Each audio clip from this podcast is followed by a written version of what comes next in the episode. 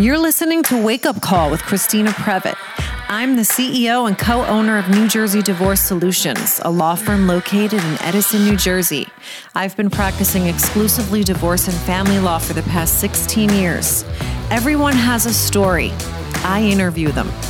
Wake Up Call is an opportunity for you to hear inspiring stories from people who are making hard decisions, overcoming their fears, and living their most authentic life. Hey kids, you're listening to Wake Up Call, the podcast, and my guest today is RJon Robins, the founder and owner of How to Manage a Small Law Firm a consulting company that teaches lawyers how to build and grow their law firms into businesses that are profitable, efficient, and get you out of a job and into a business. If you've ever met RJon, you know that he has a very colorful personality. He does not mince words.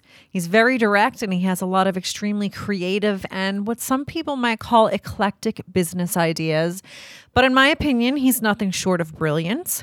I interviewed him for Wake Up Call Live. There are a few sections in this interview that would be more beneficial if you were watching rather than listening. If you'd like to watch this interview, you can find it on my Facebook page. Go to facebook.com backslash wake up call the podcast. You can also find this interview on my YouTube channel and watch it there. The links are in the show notes. I hope you enjoy this conversation with RJon. He talks a lot about personal things, including how he personally crashed and burned, but also how he recovered and how you can too. Enjoy. Hey guys, you're watching Wake Up Call with Christina Previte, and my guest today is RJon Robins, the founder of How to Manage a Small Law Firm. Thanks for joining us, RJon. Hi, Christina. Thank you for having me. And I think what you're doing here is is really cool. People people need things like this especially in these days uh, with these challenging times we're all having. And I don't just mean the medical challenges, but the economic challenges, I think, are something that people are not really fully appreciating yet. And so this is really important for that. I agree with you 100%. People are losing their minds mostly, and you've talked about that, and I'm going to ask you to talk about that today. But I want to give people a little bit of background on who you are, how to manage a small law firm. You kind of figure out what it is from the name. It's a coaching or consulting group that teaches lawyers how to run their businesses effectively. Because, in case you don't know, if you're a lawyer and you have a law firm, you're not just a lawyer, you're a business owner. That might be rule number one that you have a business and you got to run it like a business. But I want to hear about your personal background because I know there was a time when you were flat broke. I love rags to riches stories, but I want to back up even a little bit behind that is you were a lawyer, you had your own law firm. And what was that experience? So I still am a lawyer. Yes. I still I still do maintain my bar license, although I have not practiced law in many, many, many years. So where do you want me to begin in the story? you've heard my story before, and I don't want to. Yeah, I like your story, but for the people that haven't heard your story, I mean, the part I really like is, and we can kind of glaze through this one, but you had your law firm. I assumed that wasn't really your passion, and you you somehow got into teaching other lawyers how to market, if I'm remembering correctly. No. Okay, so then I'm wrong. I only remember the flat broke part. okay let me start off before the flat broke part. The part that happened before the flat broke part makes the flat broke part even worse. Okay. Right? You know, I think there's a lot of people out there who like to tell stories about, you know, you should take my consulting advice, you should take my legal advice, you should take my mentoring advice, you should take my leadership advice, whatever it is, because look at me, look how great I am, and I've got this track record of success. I, am always skeptical of those kinds of people. You know, I, I, I like to work with people who have graduated from the School of Hard Knocks because I think that we have a much deeper appreciation for where people are coming from and where they're starting off from. And and my story uh, from the School of Hard Knocks, I uh, well, I'll just tell you the story and I'll let you judge it yourself. Yeah. All right, so I went to law school and learned all the same things that you and probably any other lawyer listening to this or watching this learned in law school about the business of running a law firm, which is I learned nothing. In fact, if I just learned nothing in law school about the business of running a law firm, that would have actually been better because at least my head wouldn't have been all screwed up with this idea that law school teaches us that if you're just just be just be a good lawyer and the magic law firm management elves will somehow come and yes. take care of all the business management aspects of this for you. I've and heard that. You mentioned this, Christina, because I know you have an audience, a diverse audience, and I don't I don't want anyone to think this is a lawyer story or mm-hmm. this is relevant just for lawyers. This is this is the same with doctors. This is the same with with chiropractor. Any professional, we're taught that if you just focus on being the best doctor, lawyer, architect, engineer, accountant that you can be, the magic law firm, accounting firm, architecture firm, management elves will just show up and just take care of the business of it for you. And so I graduated from law school. My first semester of law school, I actually was ended up on academic probation. I don't talk about this very often. no, I, I've heard that. Yeah, my, my first semester, I actually ended up on academic probation. And it wasn't because I didn't know the answers, it was because I didn't understand how the system worked. I didn't understand that what you do in class doesn't matter. I didn't understand that how smart you are doesn't matter. I didn't understand that how much you know about the law doesn't matter. I didn't understand that the way the game was played in law school is it's all about what goes into the blue book. It's all what goes into the final exam in the essay. And so I was on academic probation and I realized, okay, I, I can't study any harder. I can't work any harder. I'm not going to get like magically much smarter. So I had to figure out the system. And once I figured out the system for how law school grading works, my grades went from academic probation with me killing myself every week to all of a sudden I was getting like A's and A minuses and the occasional B plus, but I was working like a fraction of how much everyone else was working. All because I learned how the system works. And so I became very interested in understanding how the systems work that make things work. I graduated from law school. I opened my own law firm. I clerked for a federal bankruptcy judge. Then I opened my own law firm. And I fell on my face. My law firm was a disaster. It was not what, what I would call a successful law firm, right? Nowadays, I define a successful law firm as a business that serves the financial needs of the owner and serves the personal needs of the owner and serves the professional needs of the owner. Because if it's just making a lot of money, but it's ruining your life, I don't consider that to be a successful business. No, neither do I. And if it's making a lot of money and it's giving you a great life, but it's not giving you the ability to really make a positive impact on the world, I, I don't consider that to be a successful business, at least not for me and not for the 400 law firms that we manage around the country. Um, yeah.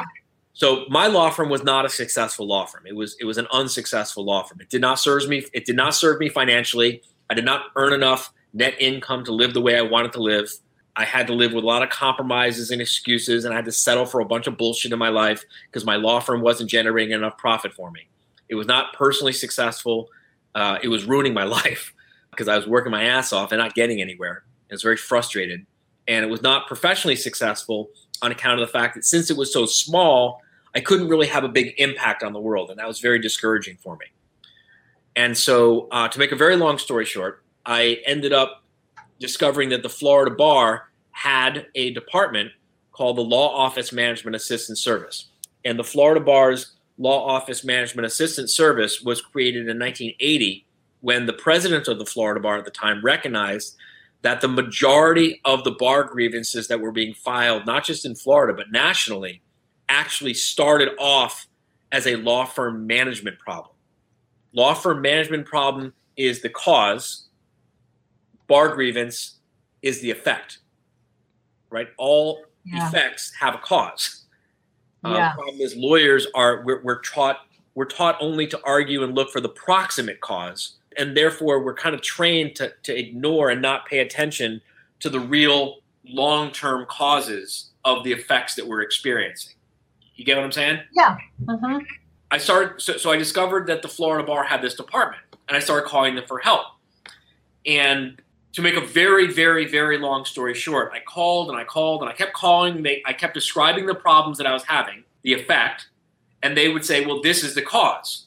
And then I, and they say, if you fix this cause, if you do these things to fix this cause, the effects will take care of itself. and I would fix the cause, and the effect would take care of itself. And I'd call back, and they'd say, "Okay, now fix this cause," and if the next effect would take care of itself. And slowly, my law firm started to get better. Long story short, I realized one day that I was having a lot more fun with the business of running a law firm because remember, I figured out I really like and I'm really good at figuring out how systems work. Yeah. And that's what got me through law school. And I figured I'm really having a lot more fun figuring out the systems that make the law firm work than the actual practice of law.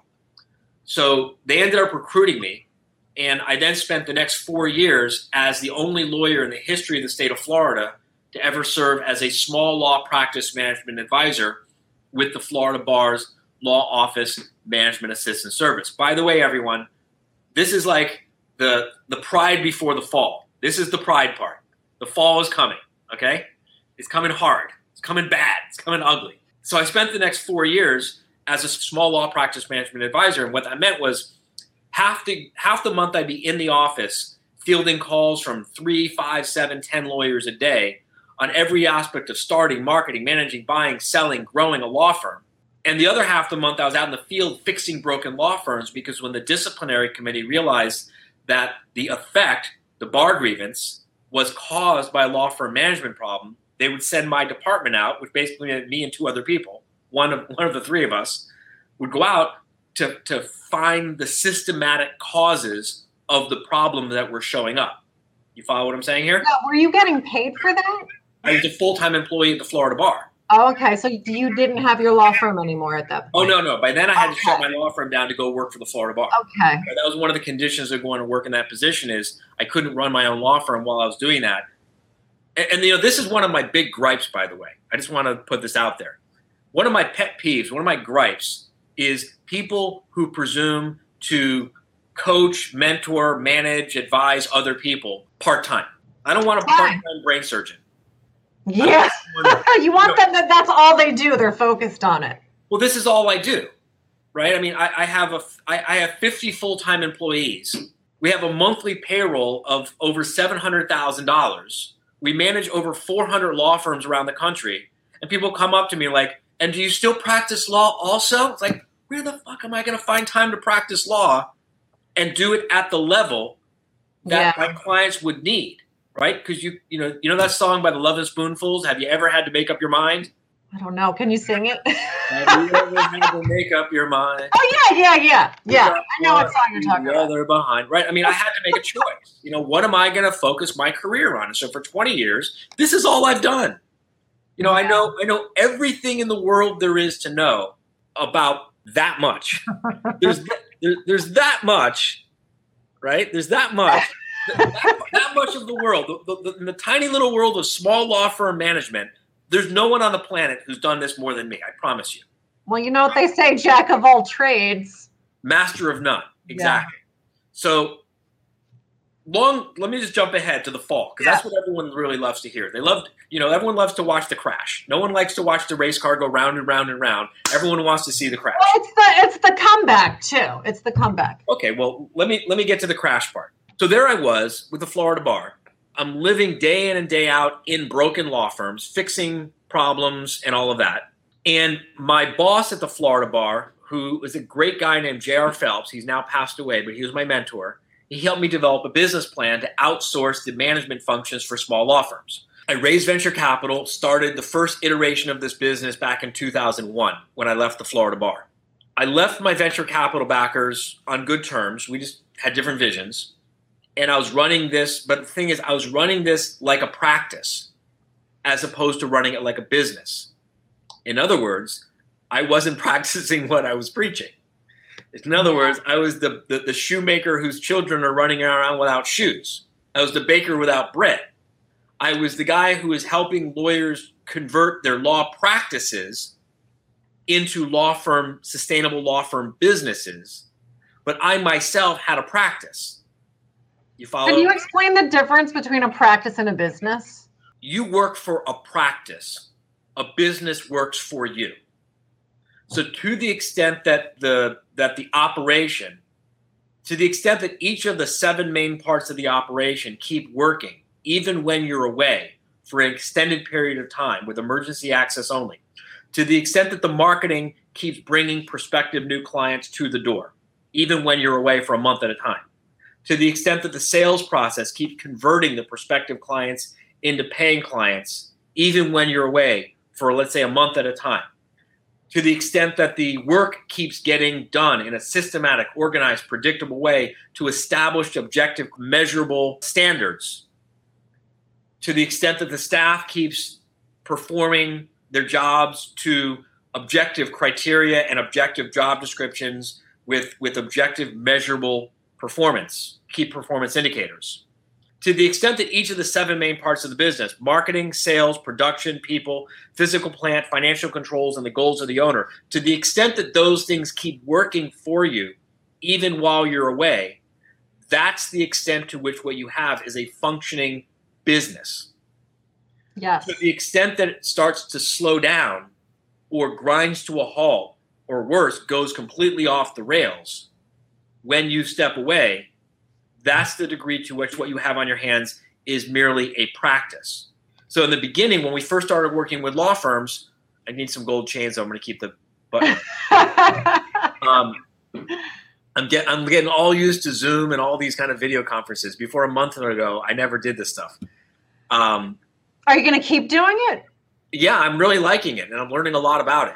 I'm, I'm really enjoying it. I think there's certain types of top certain certain content that works better with audio only. But for this kind of stuff, I think video is fantastic. Yeah, it's, it's one of the many ways in which I think that the economic challenges and I'm, the, let's take the medical out of it right there's the, there's the medical pandemic and then there's the economic pandemic i, I think that this the, the economic pandemic is going to cause a lot of innovation and a lot of growth and i know that our members are reporting like their best months ever in all different practice areas. It's it's amazing how much innovation this is forcing people to make. At least those who make the decision to take advantage of the opportunities. It's it's shocking to me how many people like just made up their made up their minds to just crawl in a hole and die. Yeah, I want to talk about mindset at some point in our conversation, but I, I want to hear about the fall first. oh, I told you, everyone likes to crash. All right. So, long story short, goes like this: um, I'm running this practice, right? This this this law firm management practice, right? And you emphasize marketing, but marketing is just one of the things that we do. It's really holistic business management, holistic business growth. Marketing is just one of the tools in the toolbox. Um, my wife was the senior art director at VH1, MTV, and Nickelodeon. She got sick very, very suddenly, very unexpectedly. She got very, very ill. And she was on long term disability for about 18 months. If you've never had to take care of anyone who's in a lot of pain as their primary caretaker, it's sometimes very difficult for people to understand. And it certainly was something I did not understand before I had the experience myself how debilitating it is for the caretaker, even more than the person who's sick, because the person who's sick is sick. Everyone knows they're yeah. sick, right? Mm-hmm. They get medicine, they get medical attention, they get the person who's taking care of the sick person.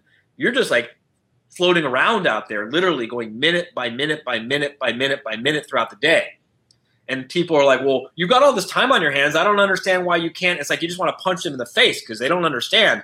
I don't have any time on my hands. I'm yeah. sitting there counting the minutes throughout the day. That's when I learned the hard way that I had failed to practice what I had been preaching. That's when I learned the hard way that I had failed to implement the very same principles and lessons and best practices that I had helped hundreds and hundreds and hundreds of law firms implement by then, thousands of law firms implement by then to convert their law practices into a sustainable business. I hadn't done that for me.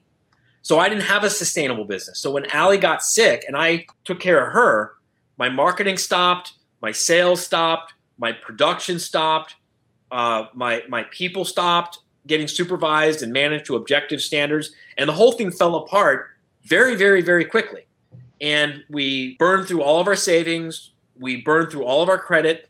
We lost our home to foreclosure. I sold off everything that I could sell, including some rental properties, just to try to keep things afloat. When it was all said and done, we were broke.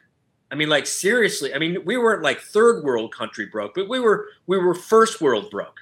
I still had a car, but it had four flat tires, and every day I had to pump up the tires to keep the air in the tires. Every three days, I had to had a little electric pump that went in the cigarette lighter that pumped the tires up. I literally was scrounging for grocery money many, many times. It was. Did you have a child at the time? Did not. I did not. And we actually got married in the middle of this whole thing, believe it or not. Yeah. Well, you know what? It reminds me of a quote that you referred to. Um, to know and not to do is not to know. Bruce Lee. Yeah. Do, yeah. do you feel like that applied to you at that time? No. I would be letting myself off the hook and I would be taking less than 100% personal responsibility if I said, yes, to know and not to do is not to know, and I didn't know. The problem was I had actually, I knew. I just didn't do. I mean, I was like a fucking idiot, is really the bottom line, because I knew better. It would be easier for me to say, well, I didn't know any better. The truth is, I did know better, and I just didn't do. Right? Like, how many lawyers, I mean, these are brilliant people, smart, highly educated, sophisticated people who do the dumbest, most entrepreneurially immature, dumbest shit you could possibly imagine. And the things that they would be suing other people over, they do themselves. Yeah. Yeah. I mean, they, they, they start law firms with no business plan. They run law firms with no financial controls. They manage staff with no documented processes or procedures or, or job descriptions. Most lawyers would never allow a client to invest in a business that's being run the way they run their law firms right yeah. there's actually a call there's actually a cause of action which describes the way most lawyers run their law firms and it's called fraud in the inducement i mean think about it right you go to you, you go to a group of investors and you lead them to believe that you have a plan for how the business is actually going to generate a profit, a sustainable profit. But you know or you should know that you don't actually have a plan. And yet you induce them to invest in your venture anyway.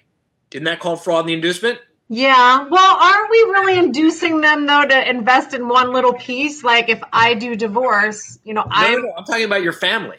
Oh, my family. I'm talking yeah. about their families. I'm telling you, they go to their family, they go to their husband, they go to their wife, they go to their grown children, they go to their parents, they go to whoever's got to invest time, energy, financial resources from the household into the law firm. And they say, honey, I'm going to start my own law firm, and I need to take money that belongs to the household. I need to take time away from the household and away from the family. And I need to ask you to uh, give me your patience and maybe even do some work for us for the, for the business, but they don't have a written business plan. They don't have a written marketing plan. They don't have a written marketing budget. They don't have any financial controls whatsoever in the business. No budget, no cash flow projections, no nothing. Everything's like on the back of an envelope. They either know or should have known that that plan made no sense. That's called fraud the inducement, isn't it? Yeah. Okay, now let's talk about the clients. Let's talk about the fraud and the inducement, the systematic RICO statute fraud and the inducement Ponzi scheme that many law firms are, which this pandemic is now revealing to be the case. They say to the client, you know, yes, you can entrust your important case or matter to my law firm, but I really have no idea how I'm going to make payroll in two weeks. I really have no idea how I'm going to be paying the rent in a month. I really have no idea how this business will actually stay in business if anything goes wrong. But you can trust your important case or matter to this law firm. Now, if the lawyer were to give the client, imagine this. You know, I went around the country with LexisNexis and Microsoft and LawPay and Ruby Receptionist sponsoring me on the national CLE tour years ago. And yeah. I spoke I spoke in front of thousands and thousands of lawyers all over the country. And many of those bar associations will never invite me back because of this question. Let's hear it. If you were to disclose to your clients, and the client's about to sign, you know, they got the pen in hand, they're about to sign on the line which is dotted, the retainer agreement. And yeah. you say to them, look, hold on, before you sign that retainer agreement, I need to make sure that you have all the facts. Full disclosure, I need to make sure you're aware of the fact that I don't actually have a written business plan that explains how my business is supposed to function. I don't actually have any documented procedures for how the work that I've just told you that I'm going to do for you is going to get done in a systematic, organized, consistent, predictable, reliable way. I don't actually have any job descriptions for how my staff is supposed to do their job. I don't have any financial controls for my law firm. I don't have a marketing plan to consistently, predictably, reliably bring prospective new clients to the door.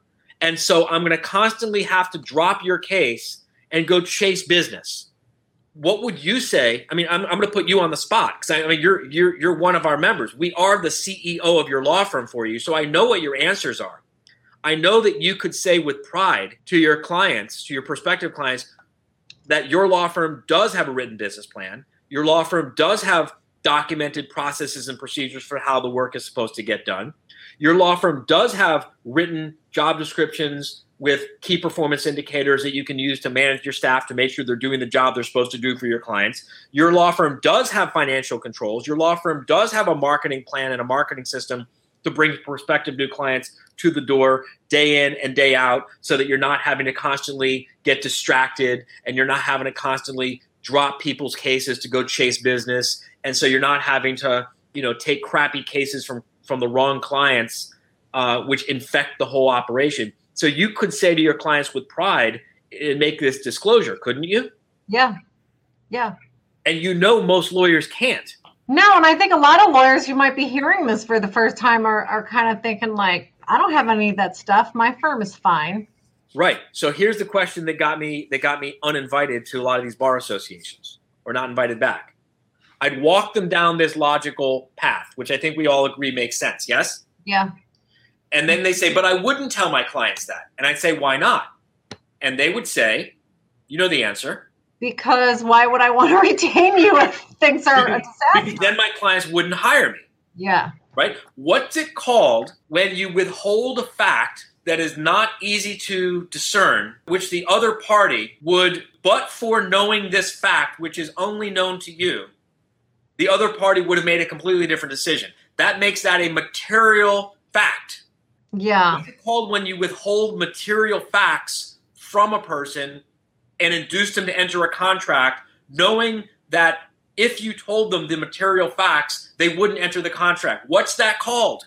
It's fraud. It's fucking fraud in the inducement. This is how lawyers are running their businesses. Exactly. But anyway. you know that you're getting you're getting people that are like, you know what, maybe I don't have the best organized business, but I've been doing this. I've got money coming in. I'm paying my bills. I'm servicing my clients. They're going to be fine. What do you say to that? As long as everything keeps going just fine, but as soon as there's a blip. So here's the thing. I was that person. You see, I, this is this is what I'm saying. This is the pride before the fall. This is my fall.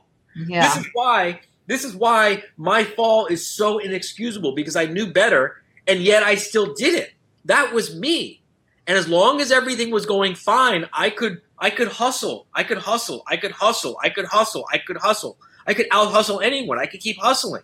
Right? But then when my wife got sick, you couldn't hustle. I couldn't hustle and the whole thing fell apart real fast. And a lot of people got real disappointed.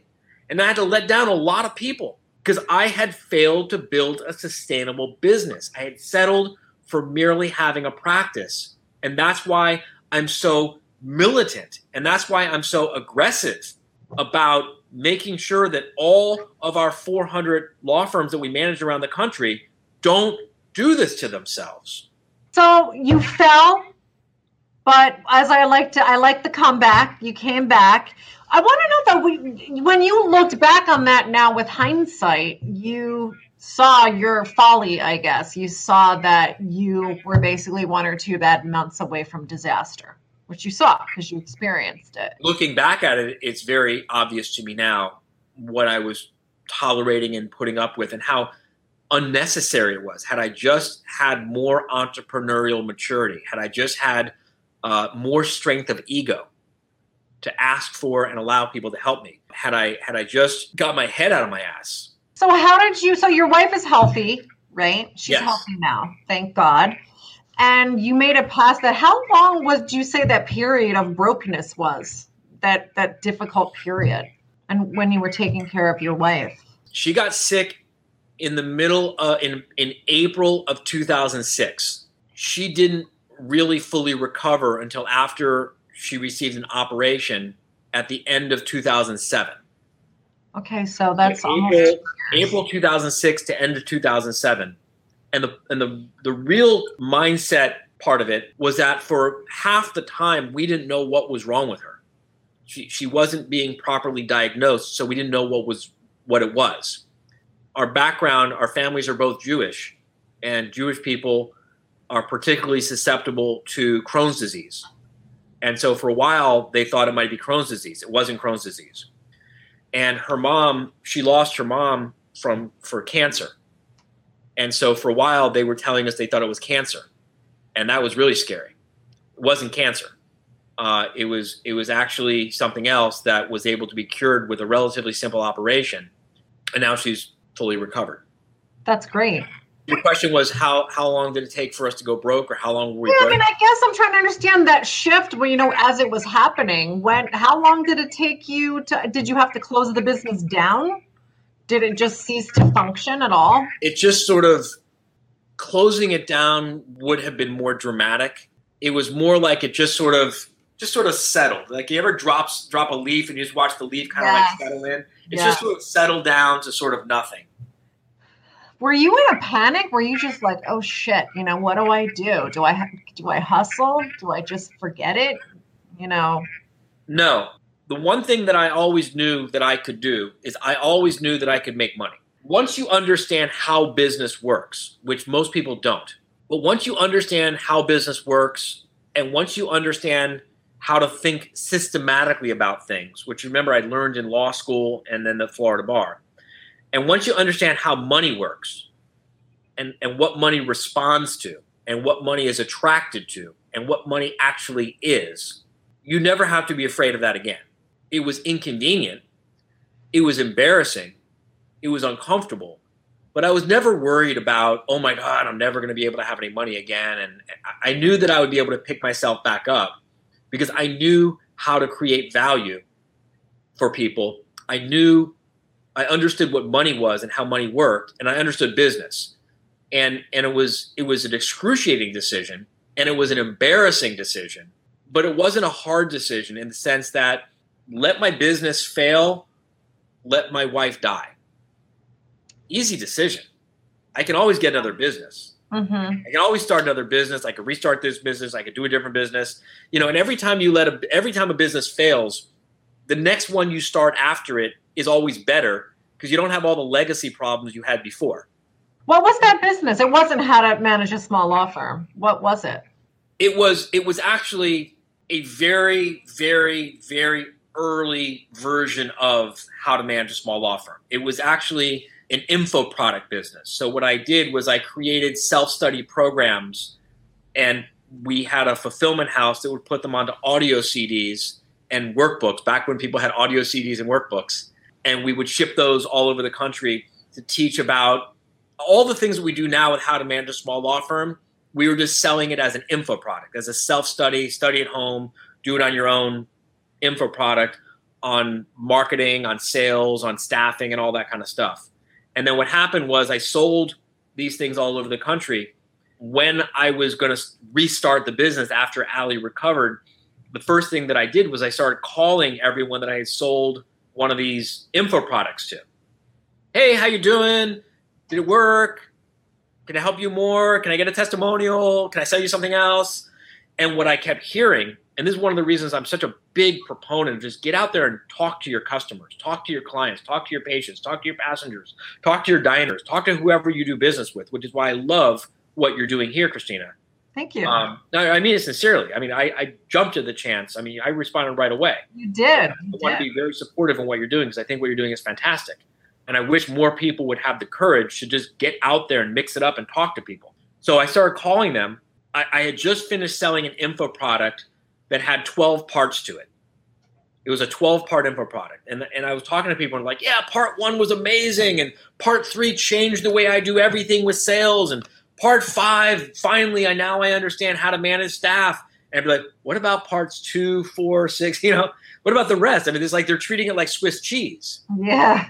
And finally, one of my advisors, one of my coaches told me, hey, why don't you ask them if they would be interested in you helping them implement it rather than just sending it to them, help them with it. And I got a lot of positive feedback on that idea. And that's where the idea of initially, so originally it started off, originally I started off as a consultant. And a consultant, I sort of, it's like helping someone plan a party that you don't get to go to. I mean, it's fun to plan the party, but then you don't get to go to the party to be, to be part of the growth and part of the success on an ongoing basis. And that's that's frustrating. Then I started doing self-study info products. Then that led to coaching, which was the implementation of the self-study info product. So I'd send you, I'm looking on my bookshelf to see if I have one of them here. I don't. Maybe I can find one on eBay. you might be able to. You might be able to. Um, and and so then I we were coaching, which was we were helping people implement the product. Here's the product, and now we're going to help you implement it. And then that evolved and evolved and evolved through many, many, many iterations into the business we have today, where we actually are part of your org chart. We consider ourselves to be on your team. In your budget, in your P&L, the line item for CEO is filled by how to manage a small law firm. The line item for COO is filled by how to manage a small law firm. The line item for CFO is filled by how to manage a small law firm. And I'll give you a heads up what comes next. We haven't announced it yet. You're the first oh. one. See, uh, well, you've got CEO, CFO, COO. I don't know, CTO. no, no, we're going to be offering Chief Marketing Officer. Oh, that was going to be my next guest. Yeah. Yeah, uh, that's a big one. That's important. Yeah, our, our, members have been demanding it, and we're finally. So, most of our growth has come from really just talking to our membership and finding out what their needs are. And then, when enough people tell us they need something and they want it, then we build it. Yeah. So now we function as the CEO, the COO, and the CFO, and or the CFO for almost 400 of the most amazing law firm owners like you all over the country, all different practice areas, all different walks of life. Some of them are our, our largest member has revenues of $30 million. I don't know if you know that. Um, I, don't, I don't think I knew that. What's the practice area, or is it a bunch of them? It is first party insurance work. I think I may have. Uh, I may have. It's a gentleman, right, who owns the company, or yes. does he own it with his wife? I, I think no. I have seen him Chip. at the, the LQMs. Chip Merlin. Okay. It's not a secret. Yeah, I wouldn't keep that a secret. No, he gives, he gives us lots of, he gives us lots of testimonials. Believe me, I don't keep it a secret. Chip Merlin. Um, and and then of course we work with people who are just starting their law firm from nothing. So we got so the six stages of growth that a law firm goes through, and we've got members at each of the six stages: zero to two hundred fifty thousand dollars in gross revenue, two hundred fifty thousand to five hundred thousand in gross revenue, five hundred thousand to a million five in gross revenue. That's the big one. Five hundred to a million five is that's the big stretch. Million five to three million, three million to five million, and over five million. Six stages. What do you mean that's the big stretch? Well, zero to 250 is $250,000. 250 to, to 500 is $250,000 growth. And then the next one is 200 is 500,000 to a million five.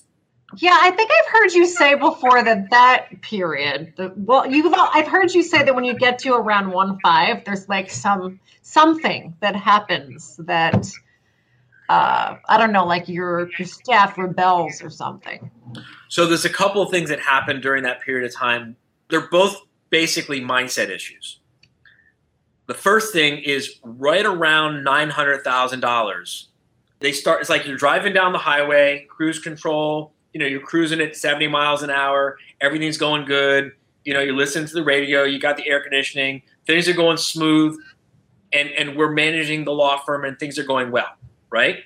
Yep. Around nine hundred thousand dollars, people will be like, and they just like skid out of control and they drive into a ditch, right? Uh, and this is all mindset. It's hundred percent because of their mindset.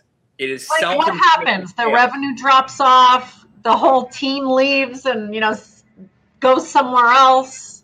Something you're asking about the cause, or you're asking about the action, well, or you're asking about the effect of the action. Those effect. are two questions. Yeah. So, what do you mean when it goes off off the road. Okay, let's talk about the cause and then let's talk about the action and then let's talk about the effect. Okay.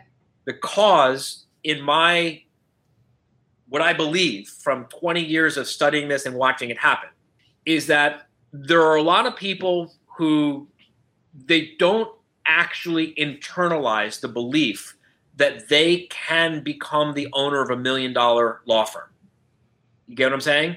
Mm-hmm. Yeah, it's a, their money and, story. And they have this idea about, they have a very entrepreneurially immature idea of what it means to have a million dollar law firm. They're walking around thinking that when I have a million dollar law firm, I'm going to have a private jet. And when I have a million dollar law firm, I'm gonna have a butler named Chives. And when I have a million dollar law firm, I'm gonna, you know, my dog is gonna stop, you know, peeing on the rug, and I'm gonna, my socks will magically go into the hamper, and I'm gonna sprout wings and fly. And they have this fantastical, this fantastically unrealistic idea of what it really means to have a million dollar law firm. You get what I'm saying? Yeah. And so they've got this nine hundred thousand dollar law firm now, you and I both know that the difference between a nine hundred thousand dollar law firm and a hundred thousand dollar law firm, it's only a, and a million dollar law firm, it's only a hundred thousand dollars. Yeah, not right? that much. And that and that extra hundred thousand dollars, it's only like an extra thirty thousand dollars a year of income, right? It's only like an extra twenty five hundred dollars a month. It's only like eighteen hundred dollars a month after taxes.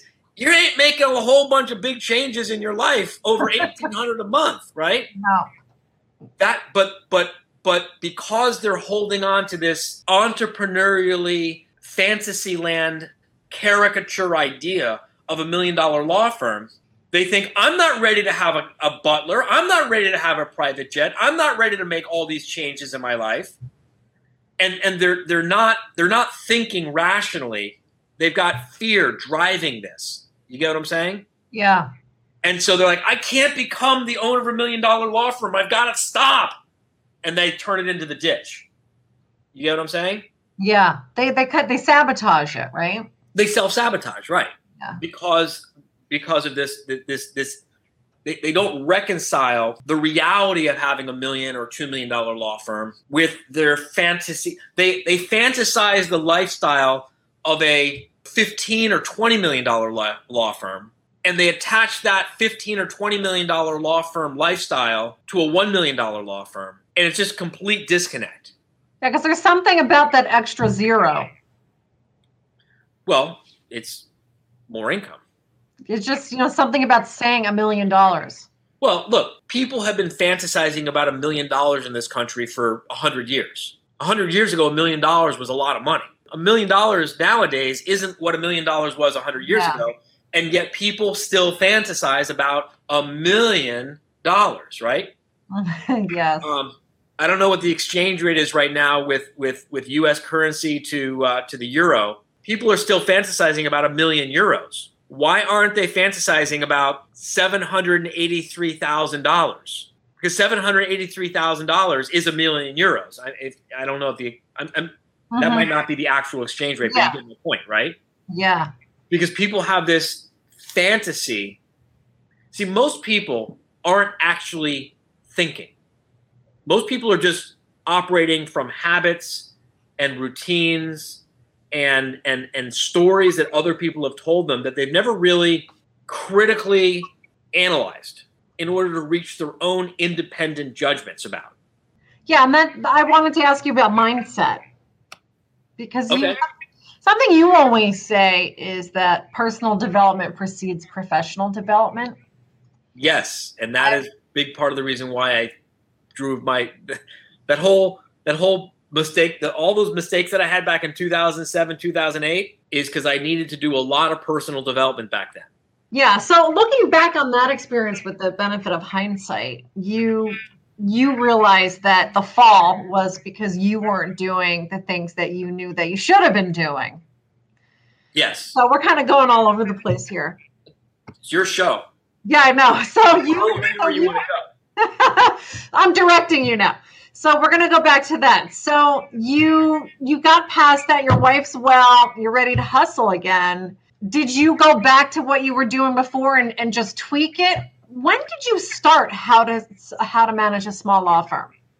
What you know as how to manage a small law firm started for all practical purposes in 2009 or 2010. The, the, the current concept of we're going to actually be part of your team on a monthly retainer, just like if you paid someone a salary to be the CEO of your law firm. We're going to fill that void. We're going to fill that gap in your org chart for you. That concept was created in 2010, let's call it. You said your wife got well at the end of 07, so you, you start hustling again. Did you still have the whatever it is, an LLC or whatever it is? Did you still were operating under the old business, or did did the old business just become how to manage a small law firm?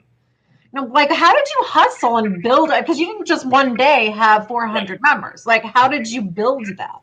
Okay, so if you're going back into the Sunbiz records, there's been three or four different entities that we've that we've moved from for various tax planning reasons and business reasons until the current entity which we have now. So I, I don't think you really want to know about the corporate history. No. Okay, I, I didn't think so but you know they got a bunch of lawyers on the phone uh, on the call, yeah. so they're, like, they're going to go on Sunbiz. Like, when did this thing actually start? You're lying. You were just incorporated last year. Yes, incorporation. We incorporated last year for tax planning strategy reasons. Okay, good. Back off. You know. Well, like I said, I I was selling info products. All right, yeah. so this is how it all started. This this is this is this is exactly how it all started. When Allie was sick, I had about three hours a day of real brain power I, I could get about three hours of work done per day just because of like when her medicines would kick in and all that, right? I created some free reports and you can go to law firm pandemic growth resources. I put it in the chat. Okay. Share it with your people. It's a private chat, but it's law firm pandemic growth resources. Uh, so back then I created some other free reports, just free, you know, just free, free resources. And I would go on to, and I had a list of every blog, every chat, every discussion group, every uh, bulletin board, whatever you would call it, you know, whatever you want to call it. I had a list of those things, like 20 of them. And every morning after I got Allie out of bed, got her to the bath, got her with her medicine, I would sit there and I would find something relevant to say on every one of these 20 things. And wherever I could, I would make mention and say, hey, if you want to get a free resource, go here. I got something that's free that will help you with this problem that you're talking about. And then every afternoon or evening, I would I, I would make the rounds again, and I would try to find something to say again every morning, every afternoon. Remember, this is back 2008, and people just vilified me. I was criticized, I was ridiculed, I was insulted how dare you share this self serving thing, even though it's a completely free resource that's 100% relevant to exactly what we're saying we have a problem with. But because you wrote it, you're a self serving jerk. If I shared a book or a resource that was written by someone else, everyone was like, oh, you're so gracious. Thank you so much. I appreciate the resource. People had like a really funny way back then. Now it's completely different. But back then, it was a very, very different and largely hostile environment to be out sharing free resources online. People were not comfortable with this idea. Yeah, that's weird to me. And so I built up my list, and I remember I got my list up to about 1,300 people, about 1,300 people. I got my list up to about 1,300 people. And that's when I launched my first coaching program. And my first coaching program was 2008 or 2000, no, it was 2009 and it was um, how to start a successful law firm in 90 days or less. And it was a 12 week coaching program. And I did the first one for free. And I made everyone put up a $1,200 refundable deposit. And the idea was every week that they showed up and turned in their homework, they would get a $100 credit towards a refund. And any week that you missed, I would donate it to charity. So it wasn't even going in my pocket. I just needed to make sure that they showed up because I needed to create a product and I needed to, and I recorded the whole thing and that became my first real coaching program that I launched back in like 2009 and then it was just hustle hustle hustle in 2010 I was contacted by Microsoft we all know Office 365 right I mean, yeah. everyone knows Office. Well, the original before Office 365, Microsoft had a product called the Business Productivity Online Suite, BPOS. And BPOS was like the original Office 365, and it was a real piece of crap. It was like no one understood it, no one could explain it. And the people from Microsoft reached out to me and basically were like saying, How can we explain this to lawyers? How can we make sure law firms understand what this thing can do? Because once you understood it, it was great, but no one understood it. I helped them explain it in plain English in terms that the average small law firm owner could understand. And then they said, Great, will you now go around the country and tell lawyers about this? And I say, I'd love to. And and I said, but the only way that I can do that, because lawyers won't show up to learn about software, but they will show up to learn about how to make more money with their law firm. And then I can include your product as part of the conversation. And so they sponsored me on this national CLE tour. And by sponsor me, what I mean is they gave me money. I had to go get myself booked. So I hired some people on a performance basis. And I said, for everything you get me booked for, I'll give you, I think it was like a thousand dollars. Within a month, they had me booked like 15 places around the country. I was like, oh shit. I mean, I was I'm scared. not expecting that. I was scared. What were you scared about? Well, you see me on stage. I stutter, I right. stammer. I, I am not a polished professional speaker. I, I, I think I'm an effective professional speaker, but I'm not polished. I'm not slick. Well, you know, when you say polished, I think like, you know, if you're going to go on CBS News as a news anchor, that, that requires a certain composure, right? But if you're standing on a stage teaching people how to sell and teaching them about mindset, I think that requires something different. When you have a certain enthusiasm and energy from the stage, that I think that's important, and Okay, that's so take- something you can So learn. take that raw enthusiasm, take that raw energy that you that you know and love. Now take 10 years of practice off of it. Okay, so you were scared shitless. Wait, wait, take 10 years of practice off of it and put me into an environment where everyone and their brother is ridiculing me and criticizing me for my point of view, which is controversial, shall we say, to say the least, polarizing. Yeah. unpopular, All right. And and throw on a generous side helping of no actual proof of concept. Okay. yeah, I would be scared shitless too. Okay, well there you go. but and you hadn't spoken from a stage at that point? Well, I had worked for the Florida bar, so I had gone around the country Okay. speaking for the Florida bar. But it's kind of like lawyers who think that they're great professional speakers because they're effective in front of a jury who's required by law with an armed man with an armed bailiff insisting that they pay attention. And the lawyer thinks, "Oh, I'm a great professional speaker." No, you can speak to a jury who's required by law to sit there and listen to you. They can't get up and leave. They're not allowed to open up a newspaper and tune you out. They're not allowed to check their phone and tune you out in the middle of your speech, right? Yeah. Very different thing talking to an audience that's there voluntarily versus they're speaking to a jury. So you knew that you were going to have to do this. You just weren't expecting to get so many so fast. So, so there are people who do coaching and consulting and speaking and things like that. They want to be public figures. They want to be famous. They want to be well known. They want to be in the spotlight and on camera, right? Yeah. I am an introvert. I, I am a gigantic introvert. Which people probably laugh at you when you say that, right? let me tell you something. For all the introverts who are watching this, the very best place for an introvert to hide in a crowded room is on the stage. That is the best place to hide for an introvert. Why? Because I consider myself an introvert too. Okay, well, think about this. So, what makes an introvert an introvert? An introvert is someone who gets drained being around other people, as opposed to an extrovert who gets filled up being around other people. Mhm. Okay. An introvert is someone who doesn't really have a lot of patience or interest in small talk.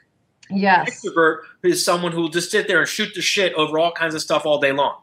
Right? Yeah. So Mhm. think about this.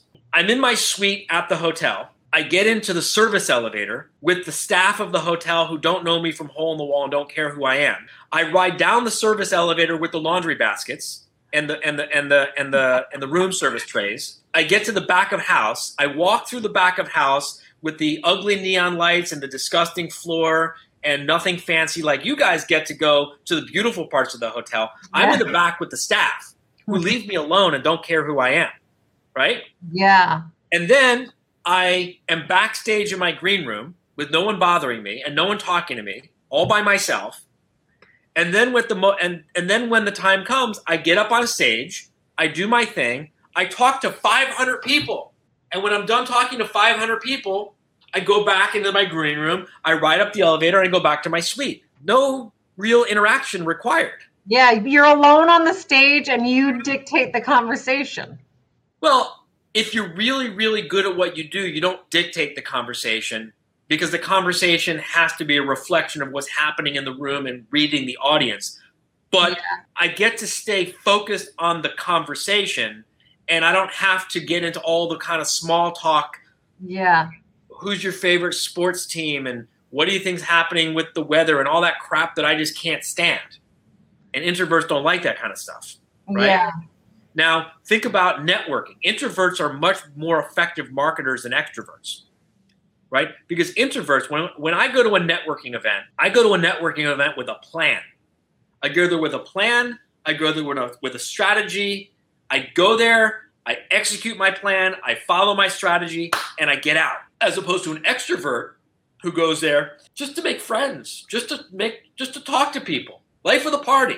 Yeah. But an introvert is actually much more effective at networking, and an introvert is much more effective at marketing because precisely because we don't like being there, we go there with a plan. We go there with a. It's like going grocery shopping with a list versus going grocery shopping without a list. Without a list, you're wandering around the store, wondering how you ended up with five ketchups in your in your in your house. And with a list, you're in, you're out, off you go. So, how what do you what would you recommend to introverts how to network? Like, what's their plan or strategy to go to? Like, let's say you're going to a bar dinner. my my best advice to an introvert who wants to learn to network is to get a copy of a book called Endless Referrals by Bob Burg. Endless Referrals, B U R G. We've had Bob as a guest at our live quarterly meetings. We just ran a workshop with Bob on endless referrals and the Go Giver Way. And Bob is also an introvert, It's B E R G. B U R G. I know I've seen his name. endless referrals if you go to endlessreferrals.com i'm pretty sure you can find the there's an audiobook of it and the audiobook i particularly enjoy the audiobook because bob actually reads the book himself so you get a lot of his personality in there which is really great when i had my own law firm that was the only thing that i could find to help me with marketing my law firm i mean i've listened to those audio programs i just ha- i just had my hands on it i don't know where it is uh, I, I actually found my old audio cassette tape of endless referrals, and I was Oh showing it to someone the other day. Do you have anything to play them on? Is the question. I do. that might be worse than having the tapes.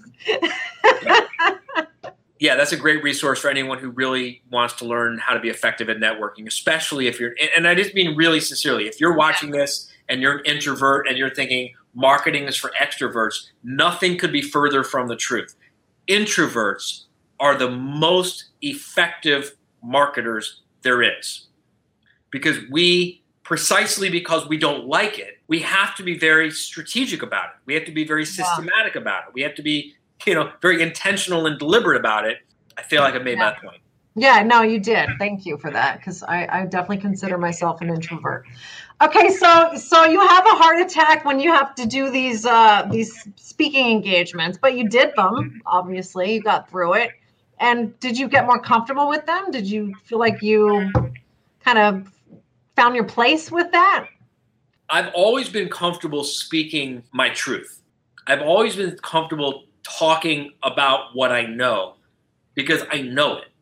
I mean, it's like I've got my 10,000 hours, right? There's no one who can shake me on what I know because it's, I know it. I mean, I, I know what works. No, is this are these the speaking engagements where you s- told people they were committing fraud and they never invited you back? Are these the ones?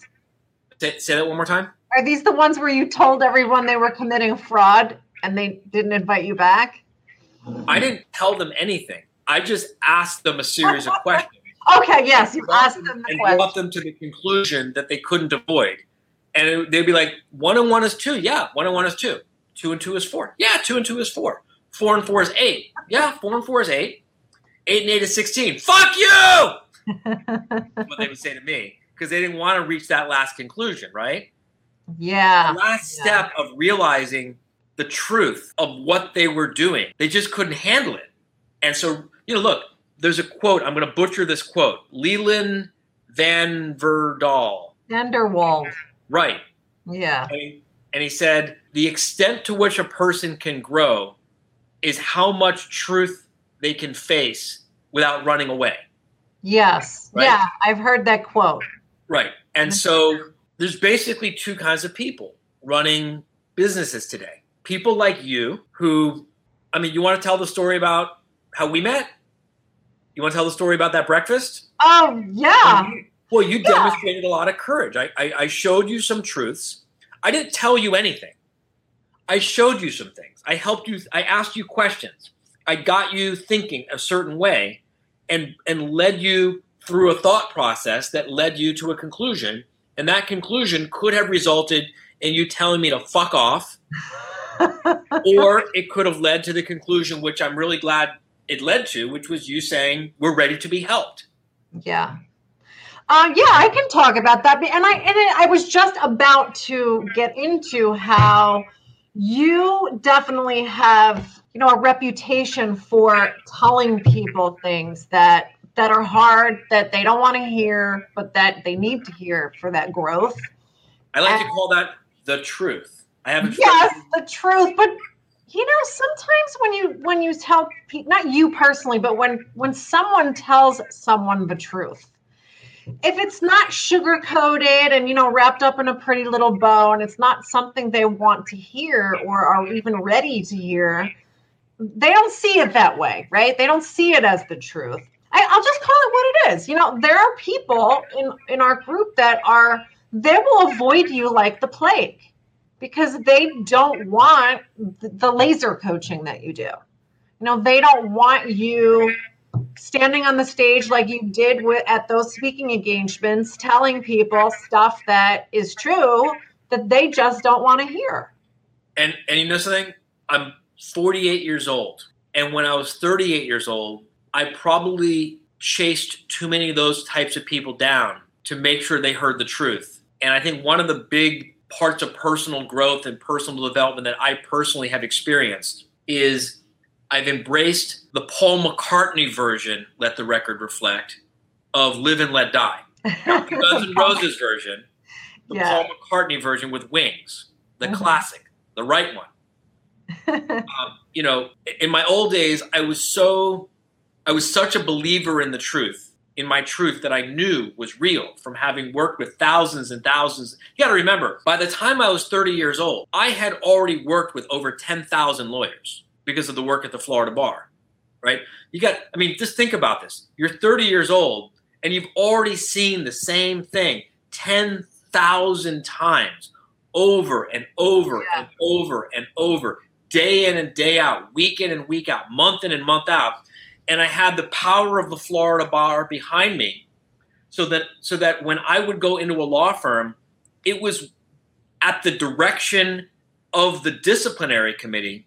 And so when I would go into the law firm and start crawling through the operating systems and start crawling through the procedures and start crawling through the financials, and the lawyer wanted to tell me to get out, they couldn't because the Florida Bar Disciplinary Committee required them to work with me, right? So Yeah. I got to see things and have experiences that most people don't ever get to see or experience. So by the time I'm 35 years old, 30, 35 years old, I have seen things that no one should have to see inside of law firm. I, I'm, I'm reminded of that scene from Scent of a Woman with Al Pacino. I've been around, right? I've, Uh-huh. I've seen some stuff. I've seen some Yeah. really bad shit in law firms. I think that when I was when I came out of the Florida bar, I had the technical skills and I had the practical experience, but I didn't have the the personal development and I didn't have the emotional maturity back then to allow people to fail. and I chased too many people. And now I, I have the attitude of, you know, look, live and let die. I, if you want to know the truth, you can come to me and I'll show it to you. And if you don't want to know the truth, don't come to me. And if you don't come to me, that's okay because I got plenty of business to do in front of me now. I don't need to go chasing people. Yeah. And I think in the past, I mean, 10 years ago, I definitely chased people. They didn't want to know the truth and they didn't want to hear the truth and they didn't appreciate me for helping them understand the truth. They and probably just thought you were mean or insensitive or abrasive or whatever. I think it depends on your definition of the word insensitive. I think that I'm I think I'm very sensitive. I think I'm sensitive in the same way that a surgeon is sensitive. If I don't do this, you're going to die. If I don't do this for your business, your business is going to die. Right? I'm not doing this to you, I'm doing this for you. But I think in the past I didn't wait for volunteers. Yes. Yeah. Now I don't chase people. I only work with volunteers. And I think I've become a lot smarter about putting up barriers between me and people who don't know me so that by the time they get to me, they understand what I'm about and where I'm coming from and what my, well, I mean, like, you've seen our manifesto. Mm-hmm, yeah. With a statement of values, Mm-hmm. And philosophies. I mean, you you've seen this, right? Uh-huh. Yeah. No one gets to work with me now until after they've read this. And if this puts them off, then they shouldn't work with me. But that required a ton of personal development and a lot of growing up and a lot of entrepreneurial maturity over the last 10 years to be in this place where I can say, live and let die. I mean, how would you say you've evolved over the past 10 years? I mean, how have I not evolved? Um, Like, what do you think you do exponentially better today than you did 10 years ago? wherever you see a person having a problem in their business, that's always going to be a place in their business where they're using the business to get love, get security, and or get self-esteem from their clients, their staff, their vendors, or other people. Wherever you see a business that's thriving, that's doing really well, that's always going to be a place in the business where the owner of the business where the owner is using the business to give love, give security, give self-esteem to hmm. clients, staff, vendors, and other people. You get that? Yeah, that's, yeah. So can, can I can, can I give you maybe an example? Like if you're having a problem with staff, having competent staff or what you think are competent staff, and maybe it's hiring and firing that is your your issue. Right. I would say you're probably getting looking for love. Maybe you need to be liked by your staff. Right. So imagine if you're more concerned about being liked by your staff than having your staff be effective for you. If you're overly concerned about them liking you, you're trying to get your love from them instead of using the the relationship to give them love, to give them self-respect, to give them self-esteem, to give them security, right?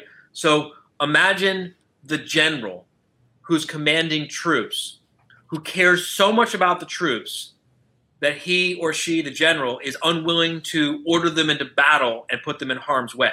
Well, congratulations. You never ordered your troops into battle. They never went into harm's way, but you lost the war, your country was conquered, and now you're all subservient to the enemy. You follow what I'm saying? Yeah. Lots of business owners want their staff to like them. I mean, of course, everyone wants their staff to like Yeah. them. I would, all things being, being equal, of course, I would prefer my staff to like me. But if I have to choose between my staff liking me versus my staff doing the job the way they need to do the job so I don't have to fire them, I'd rather they not like me for a little while so that I can give them real security. If you allow your staff to perform badly and you don't want them to dislike you, so you don't tell them the truth about their performance, they perform badly, they perform badly, they perform badly, and they say, Oh, I love my boss. My boss is so nice. My boss is always saying nice things to me. I like my boss so much. And they like you right up until the moment where you say, I'm sorry, you're fired. Why am I fired? Well, because I'm bankrupt. Why are you bankrupt? Because you've been doing a bad job. Why didn't you tell me that I was doing a bad job? Why didn't you tell me the truth so I can improve my performance so I wouldn't have to get fired? Well, because I was trying to get you to like me. I was getting my love from you at your expense. And people aren't even aware that they're doing that. No, they're not. Most people are not aware that they're doing that. And it requires a lot of, I mean, this is, look, how to manage a small law firm, the way you described us in the beginning, I, I don't agree with that description. The, the reality is that we are a personal development business for entrepreneurs. Okay. The entrepreneurs we serve happen to be lawyers. They happen to own law firms. But we are all about person we have to build you into the entrepreneur, into the business owner who you need to be before you can have the business that you want to have. You follow what I'm saying here? Yes. Yes. So we have to help you. I don't know your gross revenues. I'm not going to ask you on this podcast, but you know, let's say you say I, I think your revenues are less than five million dollars, right? Yes. Mm-hmm. Okay. Well, why are your revenues less than five million dollars? It's not like there. It's not like there's a shortage of people who need your help. Yeah. It's not like you're stingy and don't want to help more people.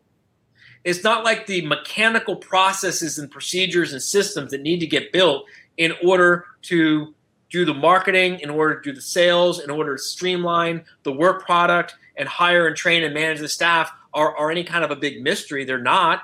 Why don't you have a $5 million law firm yet? And the answer is because you have not become the owner of a $5 million law firm yet. Once you become the owner of a $5 million law firm, then you get to have a $5 million law firm. Why do I have a $20 million business and not a $100 million business yet? Well, because I have become the owner of a $20 million business. And so I can have a $20 million business. And I'm working on becoming the owner of a $100 million business so that I can have a $100 million business.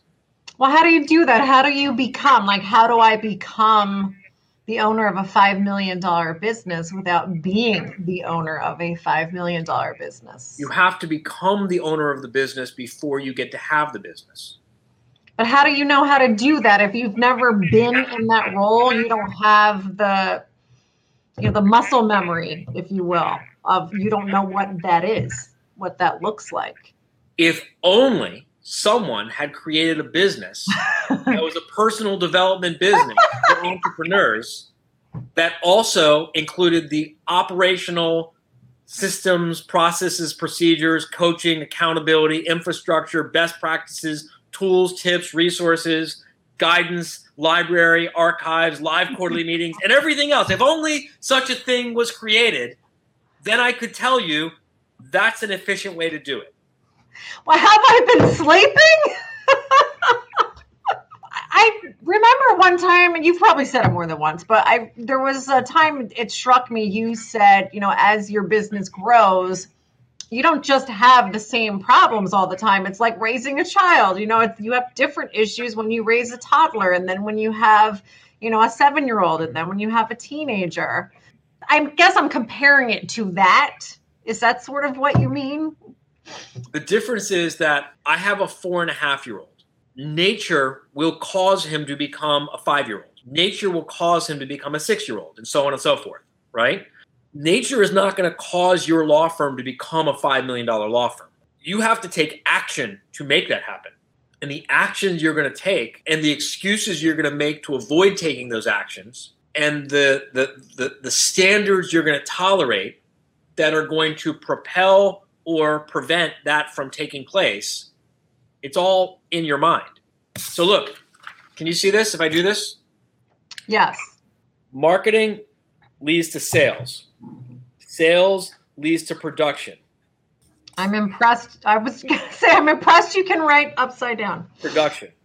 Production leads to people. People require physical plant. You get this right, and you got financial controls budget, budget, variance report, cash flow projections, accounts receivables, cost of goods sold, gross profit margins, all that kind of stuff. All, all the things that you have access to in your how to manage a small law firm dashboard that you use to know what's going on in your business. You get this right, and you achieve your goals. I can't do an upside down G. It sounds easy. But that's not. I mean that that that is a two dimensional model of a three dimensional world. In reality, this is how it actually works. Marketing leads to sales. Sales leads to the need for production. Production leads to people who need to do jobs that are well defined, streamlined, systematized, and engineered to be profitable for the business. People need to use stuff, physical plant, get this done right, and you have money coming in and going out, which leads back to the marketing. This is the simple mechanical part of building a million dollar law firm, a five million dollar law firm, a $10 million law firm, a $20 million law firm, you name it. But it all revolves around you. To the extent that you have beliefs that are, to the extent that you've got self limiting beliefs around marketing, your marketing will work or it won't work. To the extent that you've got lack of skills and, and, and, and, and self limiting beliefs or wrong beliefs or you know taboos around sales, your sales isn't going to work. To the extent that you've got beliefs or you know you take pride in how hard you work. You take pride in how much you suffer. You take pride in how much you sacrifice. You take pride in how, how long hours you work. You're never going to streamline and systematize the production and get your people to be super efficient right? To the yeah. extent you've got and, and, we're seeing this like all over the internet. We're seeing this tens of thousands hundreds of thousands of lawyers right now like it is on it is like a peacock on on proud display the unhealthy relationship people have with money. People are getting all kinds of triggered with money problem with, with their with their unexamined, unhealthy relationship with money right now. So to the extent that you have these mindset issues going on, and to the extent that you even have a mindset belief about who and what you are, you're going to either make these things work or screw these things up. Yeah. So, so, would you say that when one of these isn't working or more one or more isn't working, is it almost always a mindset problem? It's not is it not a tactical issue like oh you just need to do this? It's it it's almost always a mindset problem at the root of it. If it's not working for a couple of days, if it's not working for a few weeks, if it's not working for a few months because you're making changes, you know, if it's not working for a few months because you're you're making a transition from uh, a two hundred fifty thousand dollar business where it's all you, and now you're having the first experience in your life running a half a million dollar business where you actually have to lead a staff and you just don't know how to do it. And there's just I just don't know how to document policies. I don't know which procedures to put together. I don't know how to create policies and procedures and checklists and templates to create an actual system. I just don't mechanically know how to do that. Yeah, that's practical mechanical stuff, right? Yeah. But once we show you how to do it, once we do it with you, once we do it for you, when every week you're having a call, you're having a meeting with your CEO, when every week you're having a meeting with your COO, when every week you're having a meeting with your CFO, when once a quarter you're coming to a live quarterly meeting and you're watching 400 other lawyers who are putting these things together and it's working, it's working, it's working, it's working, it's working, it's working, it's working because it just works. And you just keep finding ways to fuck this up. Yeah. start thinking maybe there's a mindset issue going on here. And, and by mindset issue, I don't mean lack of intelligence. I mean maybe you have some some unexamined beliefs that are stopping you from doing what must get done. Or you have some self limiting beliefs where you're just like steering into the ditch to avoid having to face up to the next level of growth. So, for example, I have How to Manage a Small Law Firm. We've got 50 full time employees. We've got a 700 plus thousand dollar a month salary. I mean, our payroll is over $700,000 a month. Just yes. Okay. Yes. I mean, I remember when my gross revenue was less than $700,000 a year. I have a director of programs. I have a phenomenal, amazing, spectacular, you know, Erica, director of programs, who is so much better than me at what she does for my company. She is better than me at what I at, at being the director of programs. I've got a phenomenal, amazing, terrific, amazing director of operations, Renee. Renee puts me to shame. I mean, I am an amateur compared to Renee in terms of being a director of operations. I've got Sherry, who's our director of finance. She has an MBA. I mean, she has a CPA. She ran a $75 million business, right? I, I can't hold a candle to her in terms of her being a CFO. Uh, I've got our general manager. Our general manager, his previous job, he was the CEO of a $1 billion business. I mean, Yeah. worthy, right? yeah. But think about the way most lawyers run their law firm, right? The way most lawyers run their law firm, they start off as the best lawyer, right? Yeah. And so they manage the other lawyers by by hierarchy. I'm I, I'm the I'm the senior attorney because I'm a better lawyer than you. And they manage the paralegals by saying, I went to law school and I'm a lawyer and you're just a paralegal, so I know more than you do. And then they try to apply that same strategy to managing their professional legal administrator. I'm a better lawyer than you are because I went to law school and you merely have an MBA in management, and the whole thing just goes off the rails, right? So if the lawyer doesn't grow personally to the point where he or she is not just willing and able, but actually enthusiastic and excited. So think about this marketing, sales, production, physical uh, people, physical plant, financial controls, goals. Got it? Yep. This is like a hose with no kinks in it. Everyone's operating at the same level. But that's not the way most law firms run. Yeah. The way most law firms run is marketing is done by someone who's never actually studied marketing before.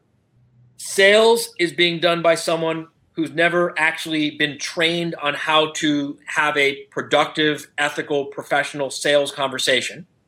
Yeah? Yep. The production of legal work is being done by a great lawyer. The people are very good people. The physical plant is being managed by someone who's never actually written a business plan and knows nothing about running a physical plant. And the financial controls are being done by someone who's got an unhealthy relationship with money to begin with. How sad.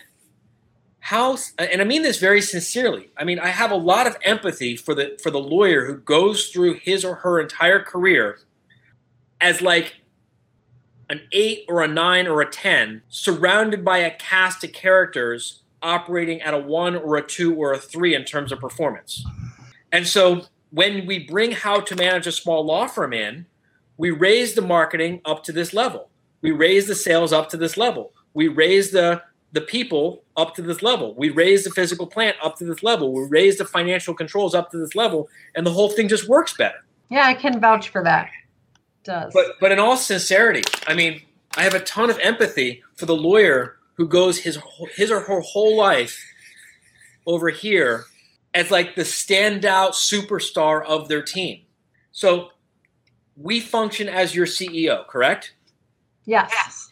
And we uh, uh, and do we also function as the COO or the CFO of your law firm? Not now, but you have in the past.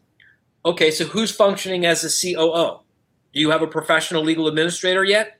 No, we did, but that didn't work out. Okay. And So who's my partner functioning- is.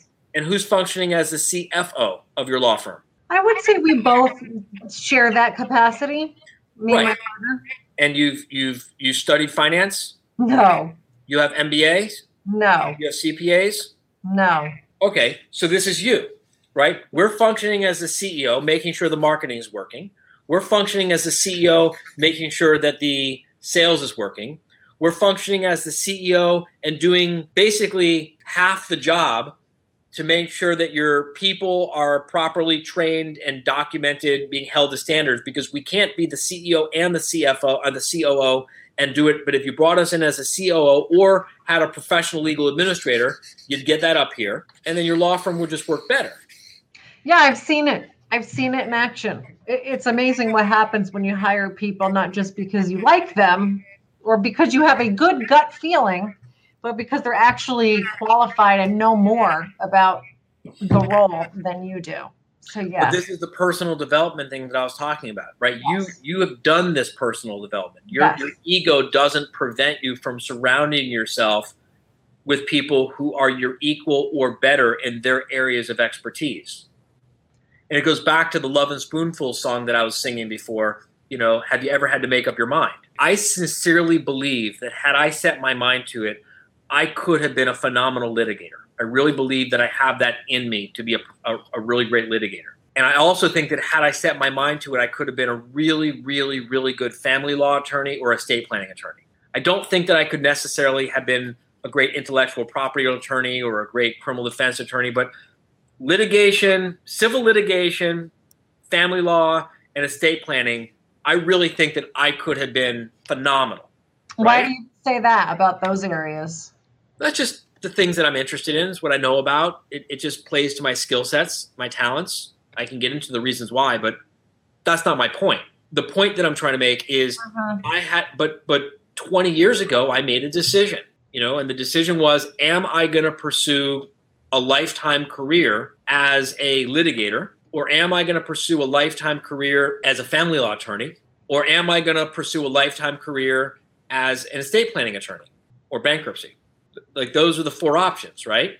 It's like a little kid who says, I want to be a race car driver and an astronaut and a fireman and a this and a that. It's like, I mean, you know, you let little kids, you let little kids have these fantasies and these daydreams. But the problem is, we've got lawyers who are not living up to their full potential as family law attorneys, and they're not living up to their full potential as estate planning attorneys, and they're not living up to their full potential as litigators, and they're not living up to their full potential as criminal defense attorneys, and they're not living up to their full potential as personal injury attorneys, and they're not living up to their full potential as immigration attorneys. Why? because they're busy being half assed CEOs of law firms. So their law firm has a half assed CEO who knows nothing about the business of running a law firm and doesn't have the very best lawyer that they could have either because their lawyer is fucking around trying to be a half assed professional legal administrator. Yeah, well, you can't wear all those hats. It, but that doesn't stop struggling lawyers from trying. Yeah, yeah. I know. This, this, goes back to the mindset you're asking me about. It does. And I, I would say to anybody who's listening who thinks, oh, oh, I've been doing this for years, just imagine how much better you could be doing if, you know, you were filling those roles 100%.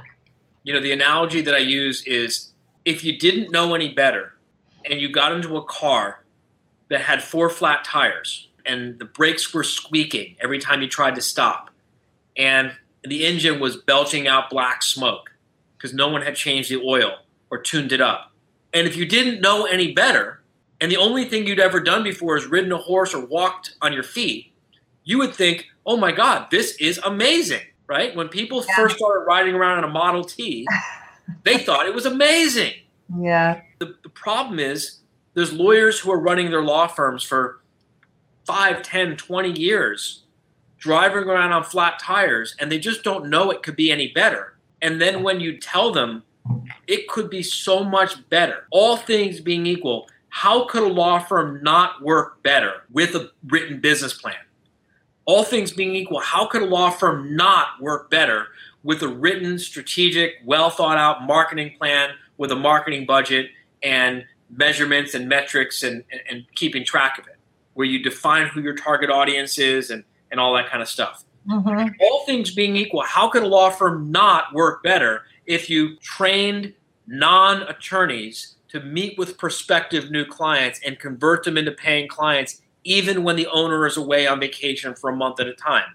All things being equal, how could a law firm not work better if you documented everyone's job descriptions in a way that everyone could understand what their job was, what their job wasn't, how they want how the owner wants the job done the tools the resources the checklist the templates the examples the templates of how they're supposed to do their job and put some objective measurements in place how could it not work better how could it not work better with a 12 month forward looking budget.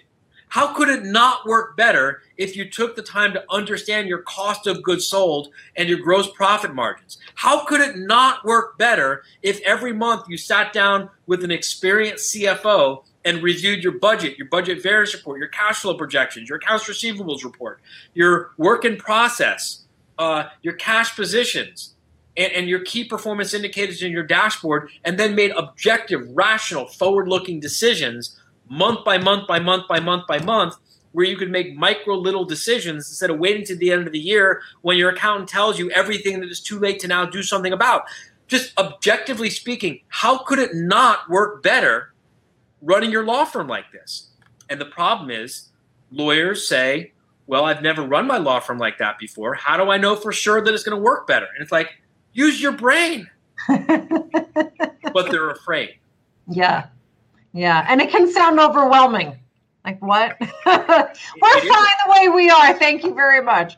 Uh, no, but I can vouch that it, it, it it can seem overwhelming when you put it that way, but it, you learn over time, and it does get better. And that's why we that that is what our business is. That is what how to manage a small law firm exists to do.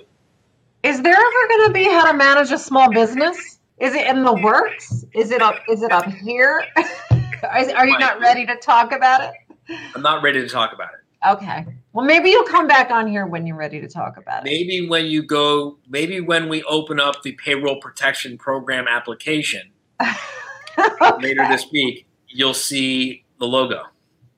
Okay. Okay. Good. Well, I want to be respectful of your time. We've been on for an hour and 45 minutes. So time flies when you're having fun, right? I know it does, right? Um, can we just end with this? It, I because I feel like we have to address it given the climate that we're in, and you've alluded to it a little bit. What are you seeing right now with the COVID 19 stuff that's going on? Are you you're seeing attorneys losing their minds? Getting into their money story. Like, can you describe that a little bit? I'm seeing a lot of truth getting revealed. I'm seeing a lot of a lot of mindset being revealed. We have a free report on lawfirmpandemicgrowthresources.com, mm-hmm. which you already put up there. Thank you for putting it up there again. It's called Out of Office, Out of Business Autoresponder. So we're seeing, I mean, I'm just seeing, and you probably see it too, a ton of email autoresponders that basically say we're out of business until the pandemic passes. And if you go to the law firm pandemicgrowthresources.com website, you can download a free report. It's free. And you'll see sample out of office autoresponders that actually grow your business instead of shrink your business. We're seeing a record number of our members in all different practice areas who are reporting, and you're on the private membership site also, you see it too, who are saying, I got a call from a client and they said they hired me because no one else would respond to them. No one else answered their phone. No one else responded to an email. Lawyers are just hiding. We're seeing advertising. Right now is a phenomenal time to be advertising because there are so many law firms that are getting out of the advertising game. They're they're they're dropping their pay per click campaigns. They're they're stopping doing all of their they're, they're, they just turned all their marketing off. So your costs are dropping, and the amount of competition in the marketing space is dropping. So you, you get twice as much reach for half as much cost. We're seeing a lot of lawyers who are revealing that they're truly living hand to mouth with their law firms, which is kind of a scary thing if you're one of their clients. And they're just obsessed with how much money can I get today, today, today, instead of taking this as an opportunity to elevate their relationship to that of trusted advisor. And a trusted advisor, you know, you take a much longer view. So we talked earlier before we started about our kids club do you do you have kids? I don't know if you've got. I don't. I don't, but I have a goddaughter, Sydney, who's seven, and that's my partner John's daughter. Okay, so she goes to our kids club, right? Yeah. Okay, so at our live quarterly meetings, just for everyone's benefit, you already know this. At our live quarterly meetings, we run a kids entrepreneur club for kids ages four to, to 13 and just you know we break them up into different groups and we teach them about business and they start little businesses and it's lots of fun when this whole pandemic thing started a month ago my team came to me and said can we run a virtual kids club? And i said yeah let's try it. And the first week we had 20 kids in our virtual kids club just for our members only. And then our members were coming back to us and saying my staff is at home and i need my staff to be productive and my staff is going out of their mind because their kids are home too. Can i put my kids into your kids into your virtual kids club. So the second week we opened it up to the kids of staff of our members, and we got something like 50 or 60 kids. And then in the third week, our members said, "Hey, I have referral sources who can't function, which means they can't refer business to me." Because their kids are at home driving them insane. Yeah. Can I can I invite some of my best referral sources and have their kids go into your kids club? We got like over 100 kids in our virtual kids club now. By the way, you know what we charge for the virtual kids club? What? It's free. It's Yeah. completely free. It's a public service. We're doing this because we're taking a long view. And I, I'm sharing this to illustrate a point that there's so many. You asked me what I'm seeing with lawyers doing out there these days. And what I'm seeing lawyers doing is I see them taking a very, very short view of things. They're thinking transactionally. And I understand why they think this way because they've been, no pun intended, but they've been infected with the billable hour mentality, right? Where their relationship with their client is measured in six minute increments, right? Most lawyers, sadly, go through life trying to get a client so they can squeeze work out of the client. What you do, what all of your fellow members of How to Manage a Small Law Firm do, let me say most of them, I wish all of them, but almost all of them, we take a very different view, right? Don't we? We look at it as let me find any opportunity to be of service. Let me find any little scrap, any piece of work that I can do to earn the opportunity to call someone my client. And most lawyers hide behind bar rules that say if someone has signed a document, they're now your client. That might be what the bar rules say, but the client has some say in it as to whether or not they think of themselves as your client. Most of them don't think of themselves as your client just because they signed a retainer agreement. They don't actually think of you as their attorney. They don't actually think of themselves as your client who you can really start to calculate lifetime value from until you've earned that position by taking a much more holistic view of your relationship with them. So your law firm does family law, right? Yep. And right now, you are doing things that go way beyond the scope of traditional family law to help your clients, aren't you? Yeah. You're helping them with their family law issues. You're helping them with their landlord tenant issues. You're helping them with their immigration issues. You're helping them with their criminal defense issues. You're helping them with their child care issues. You're helping them improve their relationships with their family who they're stuck at home with issues. You're helping them think through and plan out what they're going to do with their career and their business after the pandemic. You're helping, and, and even though you don't do family, even though you don't do estate planning, even though you don't do bankruptcy, and even though you don't do landlord tenant, you're bringing the resources to bear because you are seeing yourself, you've positioned yourself brilliantly as a trusted advisor. I mean, that's what this whole show is about. This is about you saying, I'm going to study and understand the needs of my people. And wherever those needs take me, that's where I'm going to go and find a way to be of service. And that's how you come out of this thing as a trusted advisor, which is precisely what most lawyers are not doing, which is precisely why a year from now, the gap is just going to be huge Yeah. between your book. You know, you start off here, they start off here. A year from now, it's going to be like, how did Christina's law firm get such a gigantic advantage? But Well, what about what about the people though? And I'm being devil's advocate. What about the ones that are watching, going, "But RJon, you don't understand. I don't have any money coming in, and I can't work for the next three or four months, and there's going to be no money coming in. And how do you expect me to do all that?" That's a total fucking mindset cop out. It doesn't even make any sense. I mean, if you think about it for literally start a countdown timer, when you tell me go, I will shut down that argument and jam it down their throat because it makes no sense whatsoever. It's completely idiotic. Tell me why. start? Go. you have no money. You're sitting at home. You still have a phone. You still have a brain. You're still supposedly, allegedly, a resourceful, intelligent, educated person who's got contacts and relationships and gives a shit about your clients. So you can pick up the phone and call them for free and say, What's going on and how can I help you? And go through a list of questions and issues and problems that you know they're probably having because presumably you're supposed to be the person who actually knows what the fuck is going on with these kinds of clients who go through these kinds of things over and over and over and over again. And it costs you nothing to pick up the phone and call them and demonstrate that you give a shit and help them make plans and, res- and, and bring resources to bear to help them. Done. How much money does it take to pick up the phone and call someone and say, I give a shit about you? How can I help you?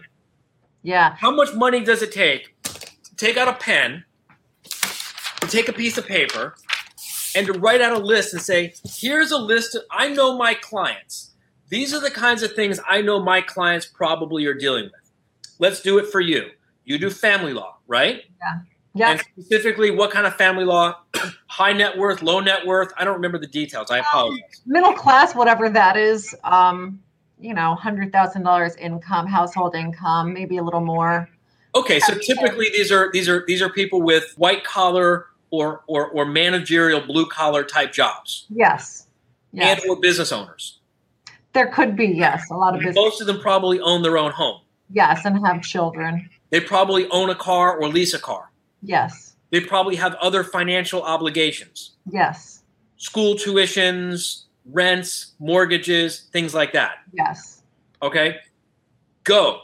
Let's make a list of 10 things that have nothing to do with the law that you know that your clients are dealing with or trying to deal with. And you know this because you've been doing what you've been doing, what you've been doing, what you've been doing, what you've been doing for, for more than 10,000 hours.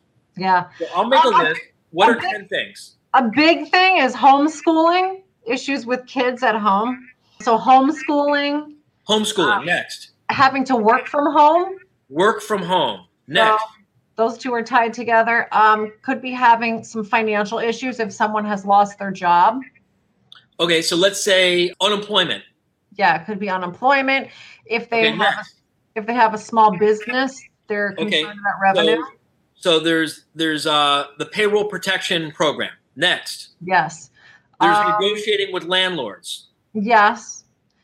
Uh, maybe uh, paying their mortgage. I know there's been some landlord tenant issues. Um, for Bank mortgage, landlord, tenant. Okay, next. That's one, two, three, four, five, six. Next, Uh, we're actually having a bankruptcy attorney come on and talk one day about. bankruptcy. Seven. How about car loans? Um, I didn't address car loans. Eight. That's car loans. I'm putting it in there. Car loans or lease payments. Um, modification of support obligations. Mo- I I'm gonna let you slide on that one, but I said no legal modification okay. on support. Um, Hold on, modification on support, modification on visitation. and I guess this is this might still be legal, but co-parenting challenges right. Co-parenting is not legal. Co-parenting is human. Okay. And 11 is stuff to do at home when you finish watching everything there is to see on Netflix. After you've watched Tiger King, Everyone's talking about Tiger King. I have you not seen it? I'm not watching Tiger King. Why would I infect my mind with a bunch of crazy, insane people? I just finished telling you how much we got to protect our mindset. No, I'm not watching fucking Tiger King. No, it makes you feel really good about yourself. I don't need to feel. I don't need to compare myself to other people to feel good about myself. I don't need to make other people look bad to make myself feel better. Why? Why I was going to ask you if Carole Baskin killed her husband, but now you won't know what I'm talking about. So No, and I'm proud to say I have no idea because I don't. Anyway, look. So look, if you picked up the phone and you called all your clients and you called all your former clients, people whose cases you closed two, three, five years ago, cost you nothing to pick up the phone and call these people, right? yeah, And said, Hi, listen, I just want to check in and see how you're doing. And there's some things that I'm doing. I'm calling all of my clients just to just to go over uh, some things that I know you you guys are, you know, some that many of our clients are telling me that they're looking for help with. And I want to see how you're doing and and, and if you need any help with anything. And you and you said, so how so what are you doing with homeschooling? And then you said, Oh, I've got some resources to share with homeschooling. and you and you did the research and you do the if you did an hour of research or two hours of research or three hours of research and shared those three hours of research with a hundred people you would save them 300 hours of work. I have some tips on working from home and i and i've got someone i can introduce you to to help you file unemployment. And i got a resource to help you get your ppp and i've got a res- are you get what i'm saying? Yes. this doesn't cost anything. It costs time. And the person who's sitting at home whining about, I got no money coming in, well, yeah, if you've got no money coming in, it's because no one's paying you to do any work. And if no one's paying you to do any work, it means you've got a lot of free time on your hands. So if you did three hours of research on homeschooling, and you did three hours of research on work from home, and three hours of research on unemployment, and three hours of research, research on each of these 10 topics, you could do 30 hours of research. And if you shared 30 hours of research with 100 of your former clients, you would save them 3,000 hours. You could provide you could provide 3,000 hours of value. Yeah. Yeah. So that is how you should be looking at the current situation rather than going into a place of panic. Yeah. I got to jump. Okay, well, thank you. Thank you for being so generous with your time. And I really appreciate it. And how should people reach out to how to manage if they're interested in learning more? The best thing to do is go to how to manage a small law firm.com or they can just go to how to manage.com Okay. and they can right now because of the pandemic we are running some special virtual programs. They're short-term limited commitment virtual programs designed to help owners of small law firms get their law firm stabilized to position them for growth. We're running a four-week virtual boot camp which is actually why i have to go because the next one starts in an hour. And we're running and then we're going to be launching a six-month program pretty soon to really help people supercharge their business Awesome. Great. Well, I'll be looking out for that and, and the how to manage a small business. Thank you. Have a good day. Thank you for inviting me. Bye bye. Thank you for listening to Wake Up Call the podcast. I hope you enjoyed this episode. If you'd like to know more about me, you can find out more on my website, ChristinaPrevite.com. And be sure to sign up for my newsletter where I talk about everything that I'm reading, learning, listening to, doing, basically everything that I'm obsessed with right now. Follow me on social media. Look up Wake Up Call the podcast on Facebook, Instagram, and Twitter. If you'd like to be a guest on Wake Up Call or there's someone you'd like to hear on my podcast, please email me at wakeupcallthepodcast at gmail.com. Thank you and see you next time.